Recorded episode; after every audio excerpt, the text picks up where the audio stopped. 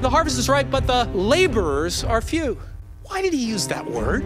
God goes to extreme measures to bring the lost to himself. The greatest gift you will ever give this world is your intimacy with God. The Father, Son, and the Holy Spirit are all three inside of me. I've got the power right now. I think what Jesus really wants is people to go. I want to be the answer to Jesus' prayer request. Welcome to the Fuel for the Harvest podcast. When this gospel of the kingdom shall be preached in all the world, then shall the end come.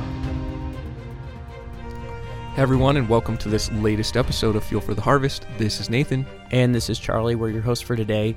And um, we have approached this topic in the past, but there's some unique outflows of it on this particular episode.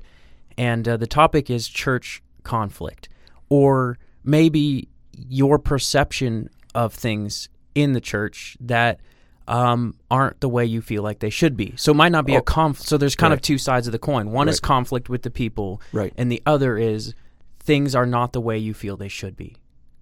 Sure. Yep. Yep. That makes sense. And what do you do with both of those is the question. And um, often it's like, hey, I have this problem with someone, or I don't like how things are going, so I'm going to leave. Right.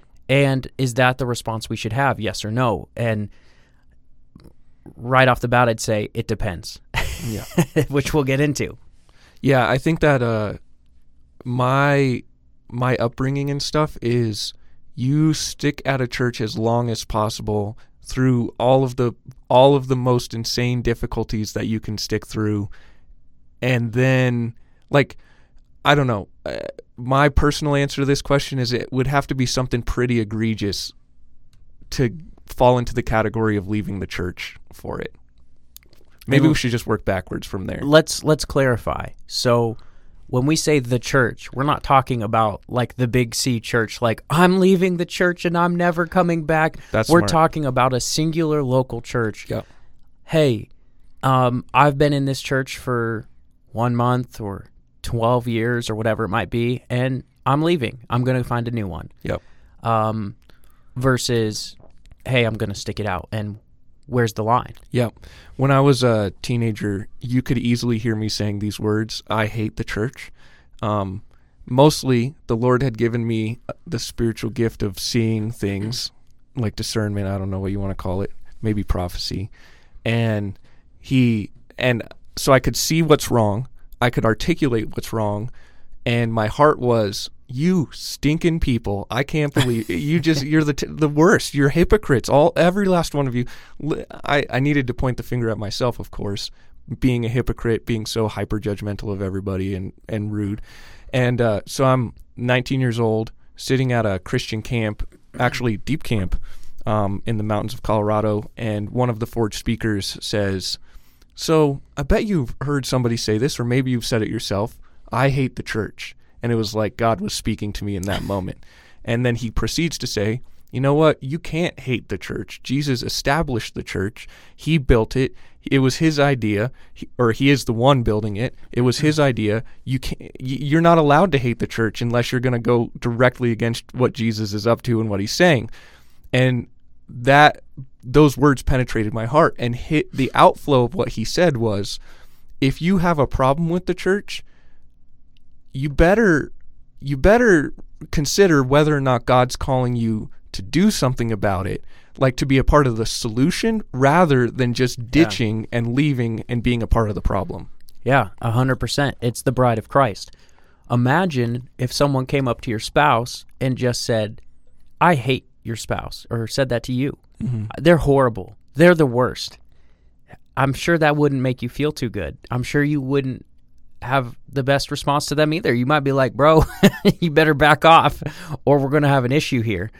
Uh, now, maybe they had an issue with your spouse, and they're like, "Hey, I have this issue, this conflict. It's not working out here. Can you help me out?" Right. That would be a total different conversation. sure although biblically they should have probably gone to your spouse Sure. first but But maybe they came to both. It- or you it- get the idea. It's it's not exact. It's not an exact parallel, but yeah, agreed. It'd still be a different response. Yep.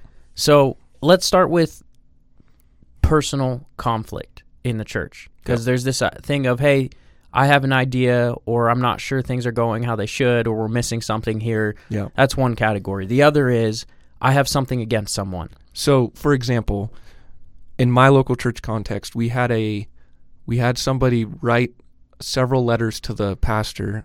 This was years ago.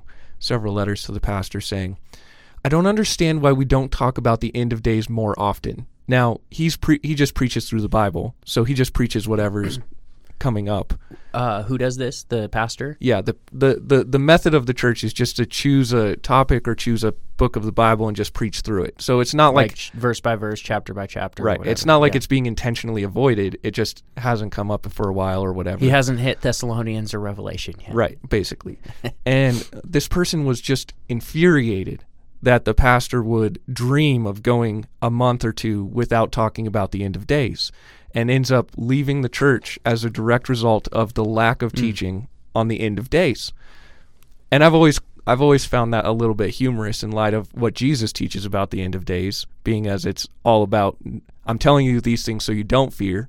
I'm also telling you these things so that you would be doing what I told you to be doing. Yeah. Not not so that you would be obsessed because this particular person was the like there's hidden truths and like it, you know if we're not teaching about it people are not going to be afraid enough to get into the kingdom of God and you know like like that mentality. Anyway. So that's one example, I imagine, Yeah. in this sphere. Yeah, and uh, I would say too, there could be, hey, can you believe this person said this about me? Yeah. How dare them? And instead of going to that person and saying, hey, that really hurt. Can we work this out as brothers and sisters? I'm leaving. Like they're a Bible study and leader in this church. I, I won't. How dare that person be in charge of something? I'm I'm done. We're leaving this church, and like, hey, I can understand. I have been hurt by people in the church and outside of, but just think about all relationships for a minute. Have you ever been hurt by any other relationship? By a kid? Has your kid ever said something that hurt you? Probably. How about your spouse? They ever said something hurtful? Do you you stand up, walk out the door, and be like, "I can't believe my spouse said this. I'm done. I'm leaving." If you do, you're really stupid. That's the worst action you can take. No, you work it out. Like you don't you don't just walk up and leave like because of one sentence. Right. Um or even like a best friend. Like they're bound to say something hurtful at some point. Yep. It's normal human relationships. And that's why I actually think Jesus laid out the solution in Matthew 18. Right. Check out what it says. So he says this If your brother sins against you, go tell him his fault between you and him alone. If he listens to you, you have won your brother.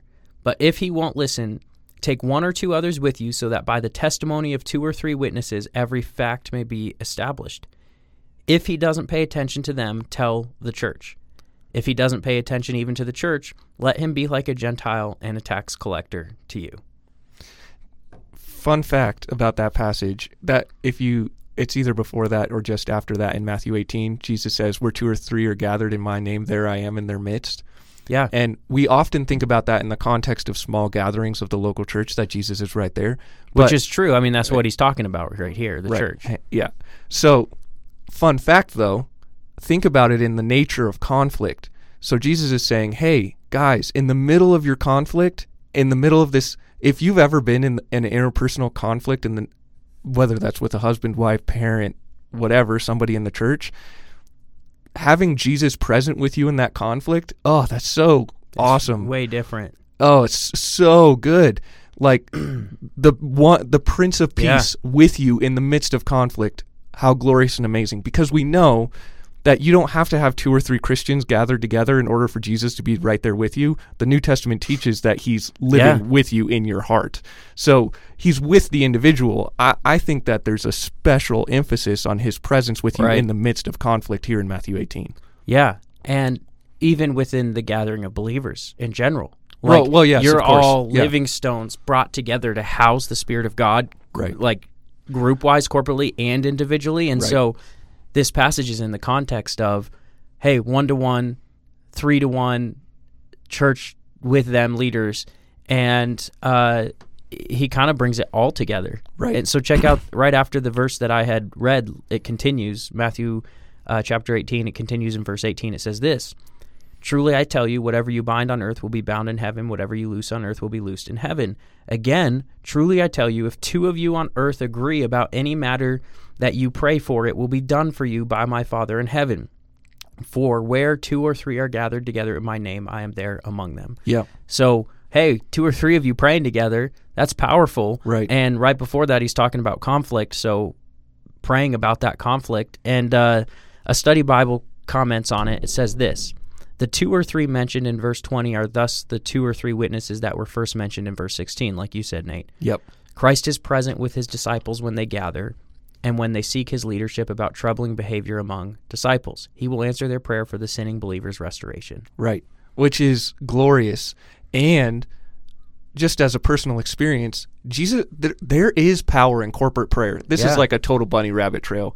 But I love praying with my wife because I, I don't know, it, like praying with my wife, praying with other believers. I love it because I feel like there's encouragement. I feel like what Jesus says here in Matthew 18 is absolutely true. Like, Well, I'm glad you think that. well, of course, but like it's it, it matches my experience is what I'm trying to say. No, I Yeah. know. I was just kidding with you. it's true. And um, even I think that verse applies generally and specifically. So Right. because it says, hey, whenever you gather two or three together and pray in my name, it'll be done. Yeah. So I think specifically it's absolutely about the conflict going on between believers. And then even broader, it's like, hey, when you gather together as believers and pray for something in his will and in his name, it's powerful. Yeah. He's present in that. And uh, we ought to do that, I think, more and more. Um, so yeah, so if so so if there is a conflict with someone in the church, go to them. Go to them. Try and work it out together. And I urge you go in humility. Don't go and be like, "Hey, you said this and how dare you? You're the spawn of Satan." And Right. like don't do that. Just be like, "Hey man, um I I don't know if I said something to hurt you. Please let me know if I did, but I just I just wanted to touch base and say, "Hey, when this was said, it really hurt me." Yeah. And I I don't want us to have any hindrance. I don't want any obstacle between our relationship or others. Um and just go from there. Try to take the humble route as best you can. Right, and Matthew 18 explains the process. So you go one on one, Yeah. and they reject you, then you can bring other people in. Then grab maybe A I would, leader, who are those two or three? Right, I would say it needs to be someone with deep spiritual maturity. who won't gossip. Yeah. Yeah. Yeah. And I think there's only two options for who you bring with you. It's either leaders in the church who have that maturity and are trusted, or someone who's aware of the situation because they were around and they saw it happen. Yeah, And so they can be almost a stabilizing voice who says, Hey, like this, I saw it happen. It's true. Like I was in the room when this was said. sure. And I would say those are really your only two options to do that biblically. Yep. So bring those people. And if that doesn't work, that's when you're for sure going to church leadership. It says bring it to the church. Yeah, Go to the pastor elders, whoever they might be, deacons, and say, hey, I'm trying to work this out biblically. Here's what happened, and here's what I've been doing to seek reconciliation, and nothing's happened. Can you help us out here? That's what you should do with that. Now, um, should you leave the church over this? No, you should not. over an interpersonal conflict. Correct. Absolutely not. Um, of course not. Now, is there ever a time when you should leave a specific local church? I think there is. We'll probably get to that later because it could be over a specific relationship or it could be broader than that. Um, so we'll get to that in a, in a minute here. But um, even when you think about two or three gathering in His name and praying, I think that's a solution to the other side of the coin, which is I see something that's off, or I see something that could be, and they're missing it. How come it's not happening? Whether that's they don't preach this topic, or we have five Bible studies in the church, but they haven't ever covered this most important topic on my heart. Hmm. They're missing it. How come they're missing this? I can't believe it. Or, hey, I don't like the color of the carpet. It's old and coffee stained hmm. and messed up, and it's not good enough.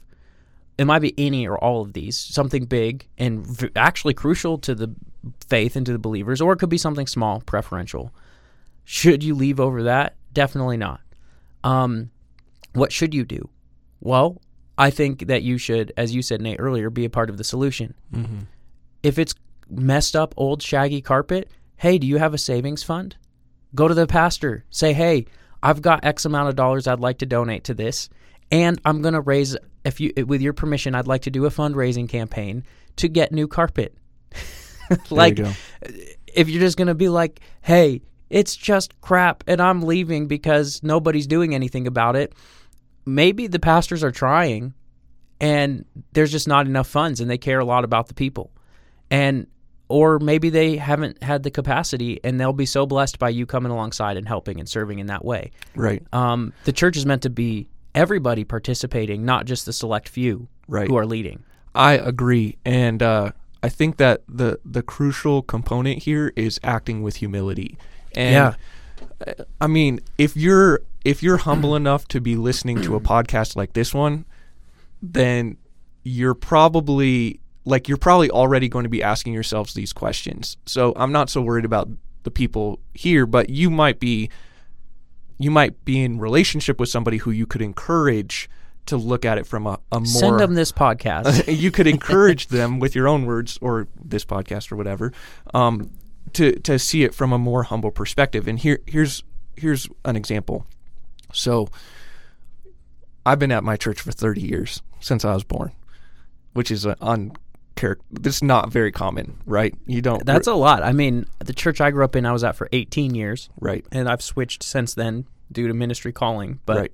But my ministry calling has allowed me to Right. stay at my local church that I've grown up in. And uh, 20 years ago or something like that, our church went from one building to another building 20 feet away. Literally 20 feet. They built a, a warehouse style building because Yeah. we had outgrown it, the other building, and we needed a new space to meet. We had four families leave the church because we were going from holy ground to unholy ground. and now you could point the finger and say, oh, you know, they're just this or that or blah, blah, blah, blah, blah. Whatever the case may be, I think there was kind of a lack of humility there. The uh-huh, reason the reason that the leaders wanted to change we built the whole new building was because we needed more space for for the people who were meeting there. And I mean, we're not some mega church. We're like a 150 person church. So we went from a 75 person meeting room to a 100 person meeting room kind of thing. And like they were just up in arms about it. And all of that to say there's a heartbeat behind these decisions, right? There the the heartbeat behind the leadership's decision to change chur the building was not we're going to go from uh, this holy consecrated ground to this unholy ground. That was not their heart. Their heart was to serve the congregation that was meeting in that space. how about the New Testament? What in the world is holy ground in the New Testament? Could it not be wherever I set my feet and Because the the Spirit Holy of God Spirit- takes yeah. over? Amen. Like wherever the kingdom advances? Exactly. So in these situations, I imagine that there is a reason behind the decision that you that people are taking the wrong way. Yeah. Right? So maybe there's like a, a decision to encourage people to park at a different parking lot or something because there's growth in the body of Christ and we need to figure out solutions, right? Like just really practical, obvious solutions. And people are getting frustrated about it because it's like, well, this church only cares about growth or this church only cares about money or this church only cares about having a nice parking Yeah. lot. It's like, no, no, no, no, no, no. That's that's not the case at all. so there's those preferential reasons and i would say hey slow down be humble maybe go meet with those leaders and ask questions and say hey could you help me understand more of why this is happening? Questions are good. like could you help me know why you think this is just as good or better? I'm struggling with it. Can you help me understand? And see what you learn. Um, now that's kind of the preferential side. What about the church is missing something? Like vital. Like they don't have this bible study topic or they don't have disciple making they don't have the mission. Like they never preach the great commission. They don't ever say anything about evangelism. There's not a single group or training on it. They just never even open their lips about it. Mm. In my opinion that's a big issue. Yep. big issue. Should you leave over it? No. Not at the beginning i would say. Go be a part of the solution. Mm. See if you can spread that dna hey I'd like to start a Bible study among the other studies. And whatever way your church does that, start one. Invite people to it. Start training people on it. If if they'd let you do it, do it. And uh, be a part of the solution in that way. It could very well be that God has given you vision for something because you're supposed to be a part of it. Um, I actually believe, based on the New Testament, especially 1 Corinthians 14, that we all have a part to play. Amen. It, it says, hey, if anyone has a, a, teaching, if anyone has a hymn, if anyone has a revelation, if anyone has, and it keeps listing off these things, let him bring it. So that's you. That's all of us. We have something to bring that God gives us. So if He gives you an idea for something or you see something that's missing, find a way to implement it there rather than say, I can't believe they don't have this. I'm leaving. Hmm. I literally have talked with people recently about this. They're like, oh, I just, you know, like, I wish that this church had this thing in it. Like, they're missing out big time. And I see it in other churches, and it's amazing how God works in this way, but uh, this church, they don't have it. Or, man, if if the leader says one more thing about this building, I'm out of here. And it's like, hey, maybe you're supposed to be there to encourage people. Like if you see something, stick it out. Go go impact people. Don't run from it. So I think all of us could could learn from Jesus' words of where two or three gather, it will be done in my name. Start praying for it. Like God, I think this is missing here. Amen. Start praying and then see if you can find a way to implement it. Now, if there's Um, an if there's a hardness of heart, Now, yeah, that's And- where we go. What right. when is it time to leave? right? eh, So if there's a hardness of heart, if there's a lack of willingness to ex, to expand into the crucial central components of the gospel, so if they're if they're not teaching about evangelism or not teaching about gospel proclamation in some way or another, or God's heart for the nations, or what are some other topics that w- Yeah. would be like because I want to differentiate between this and like the end of days because like listen, Which is, should be covered too. Right. The end of days is part of the scriptures, but it's not something to leave the church over because even the Yeah. body of Christ has like 15 very accepted views on the end of days. That's an exaggeration, but you understand what I'm saying. I would say core crucial things, the core commands of Christ loving God, loving others, preaching the gospel to everyone, making disciples of all nations. If these four things are never preached on, you, you like after several years, you might go, man, what's going on? Right. Or the core truths of like the evangelical statement of faith Yeah. This authority of the Bible, like sal- how do you receive salvation It- by faith in Christ, not of good works, like this kind of stuff. How, if these are never preached ever, you might go, man, what's going on? Right. Like, and again, approach with humility. If you're like, hey, can I serve in this area? Could I help our church expand on the topic of missions? Could I do a, a Bible study or a, a training on a weekend and invite people? Could we do that and share about the stats of the unreached? Yep. And it's just no, no, no, no. We don't have capacity for that. We don't have time for that.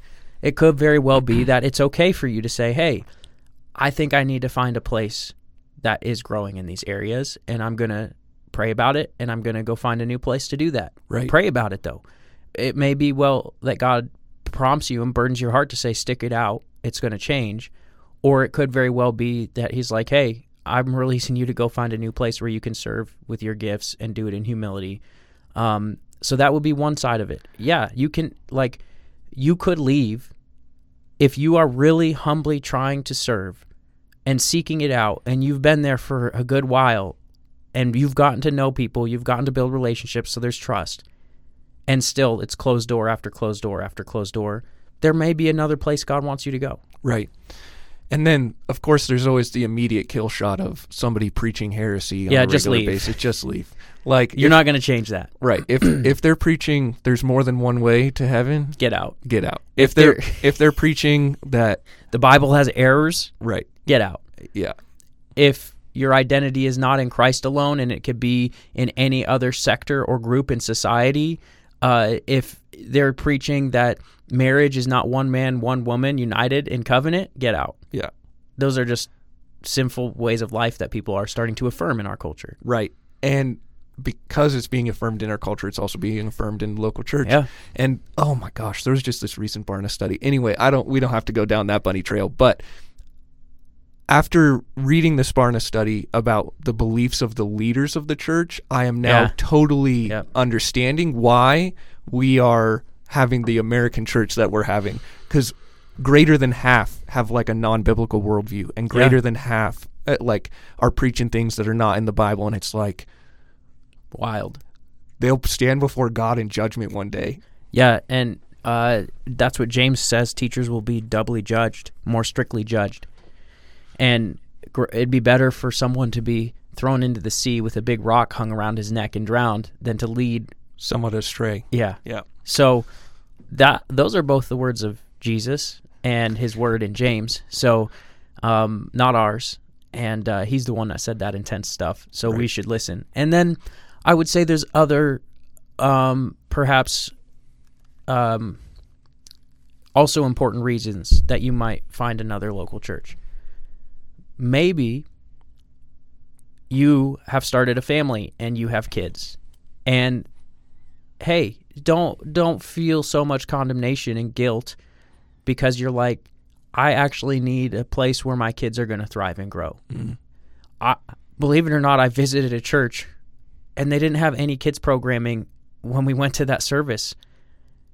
And it was horrible. One, the service was very long, which is fine. I'm fine with long services personally. But we had our less than two year old like trying to sit in the pew, walking around, trying to talk to people, like trying to play with the other girls who were in our pew. They just can't sit still that long. And eh, on one hand, it's good that they're there, but I didn't hear.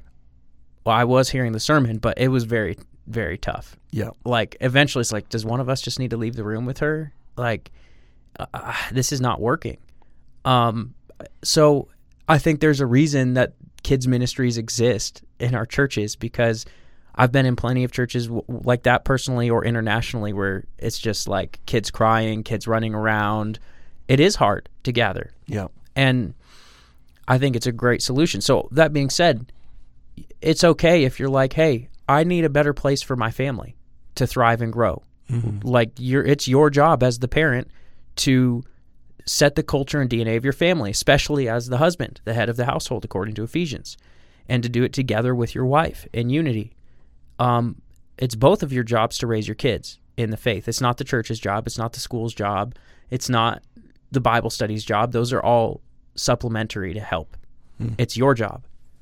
So you might say, I need to be in a church that has really great kids' opportunities for them to grow. And for us, that's okay too. There may be other family reasons like that.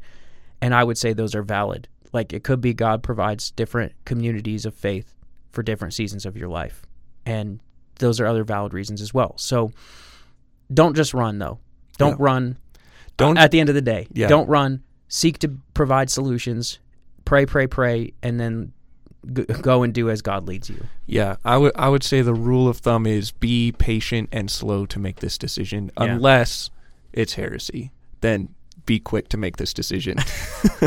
All right. Well, thank you guys so much for joining this latest episode of Fuel for the Harvest. We appreciate your time.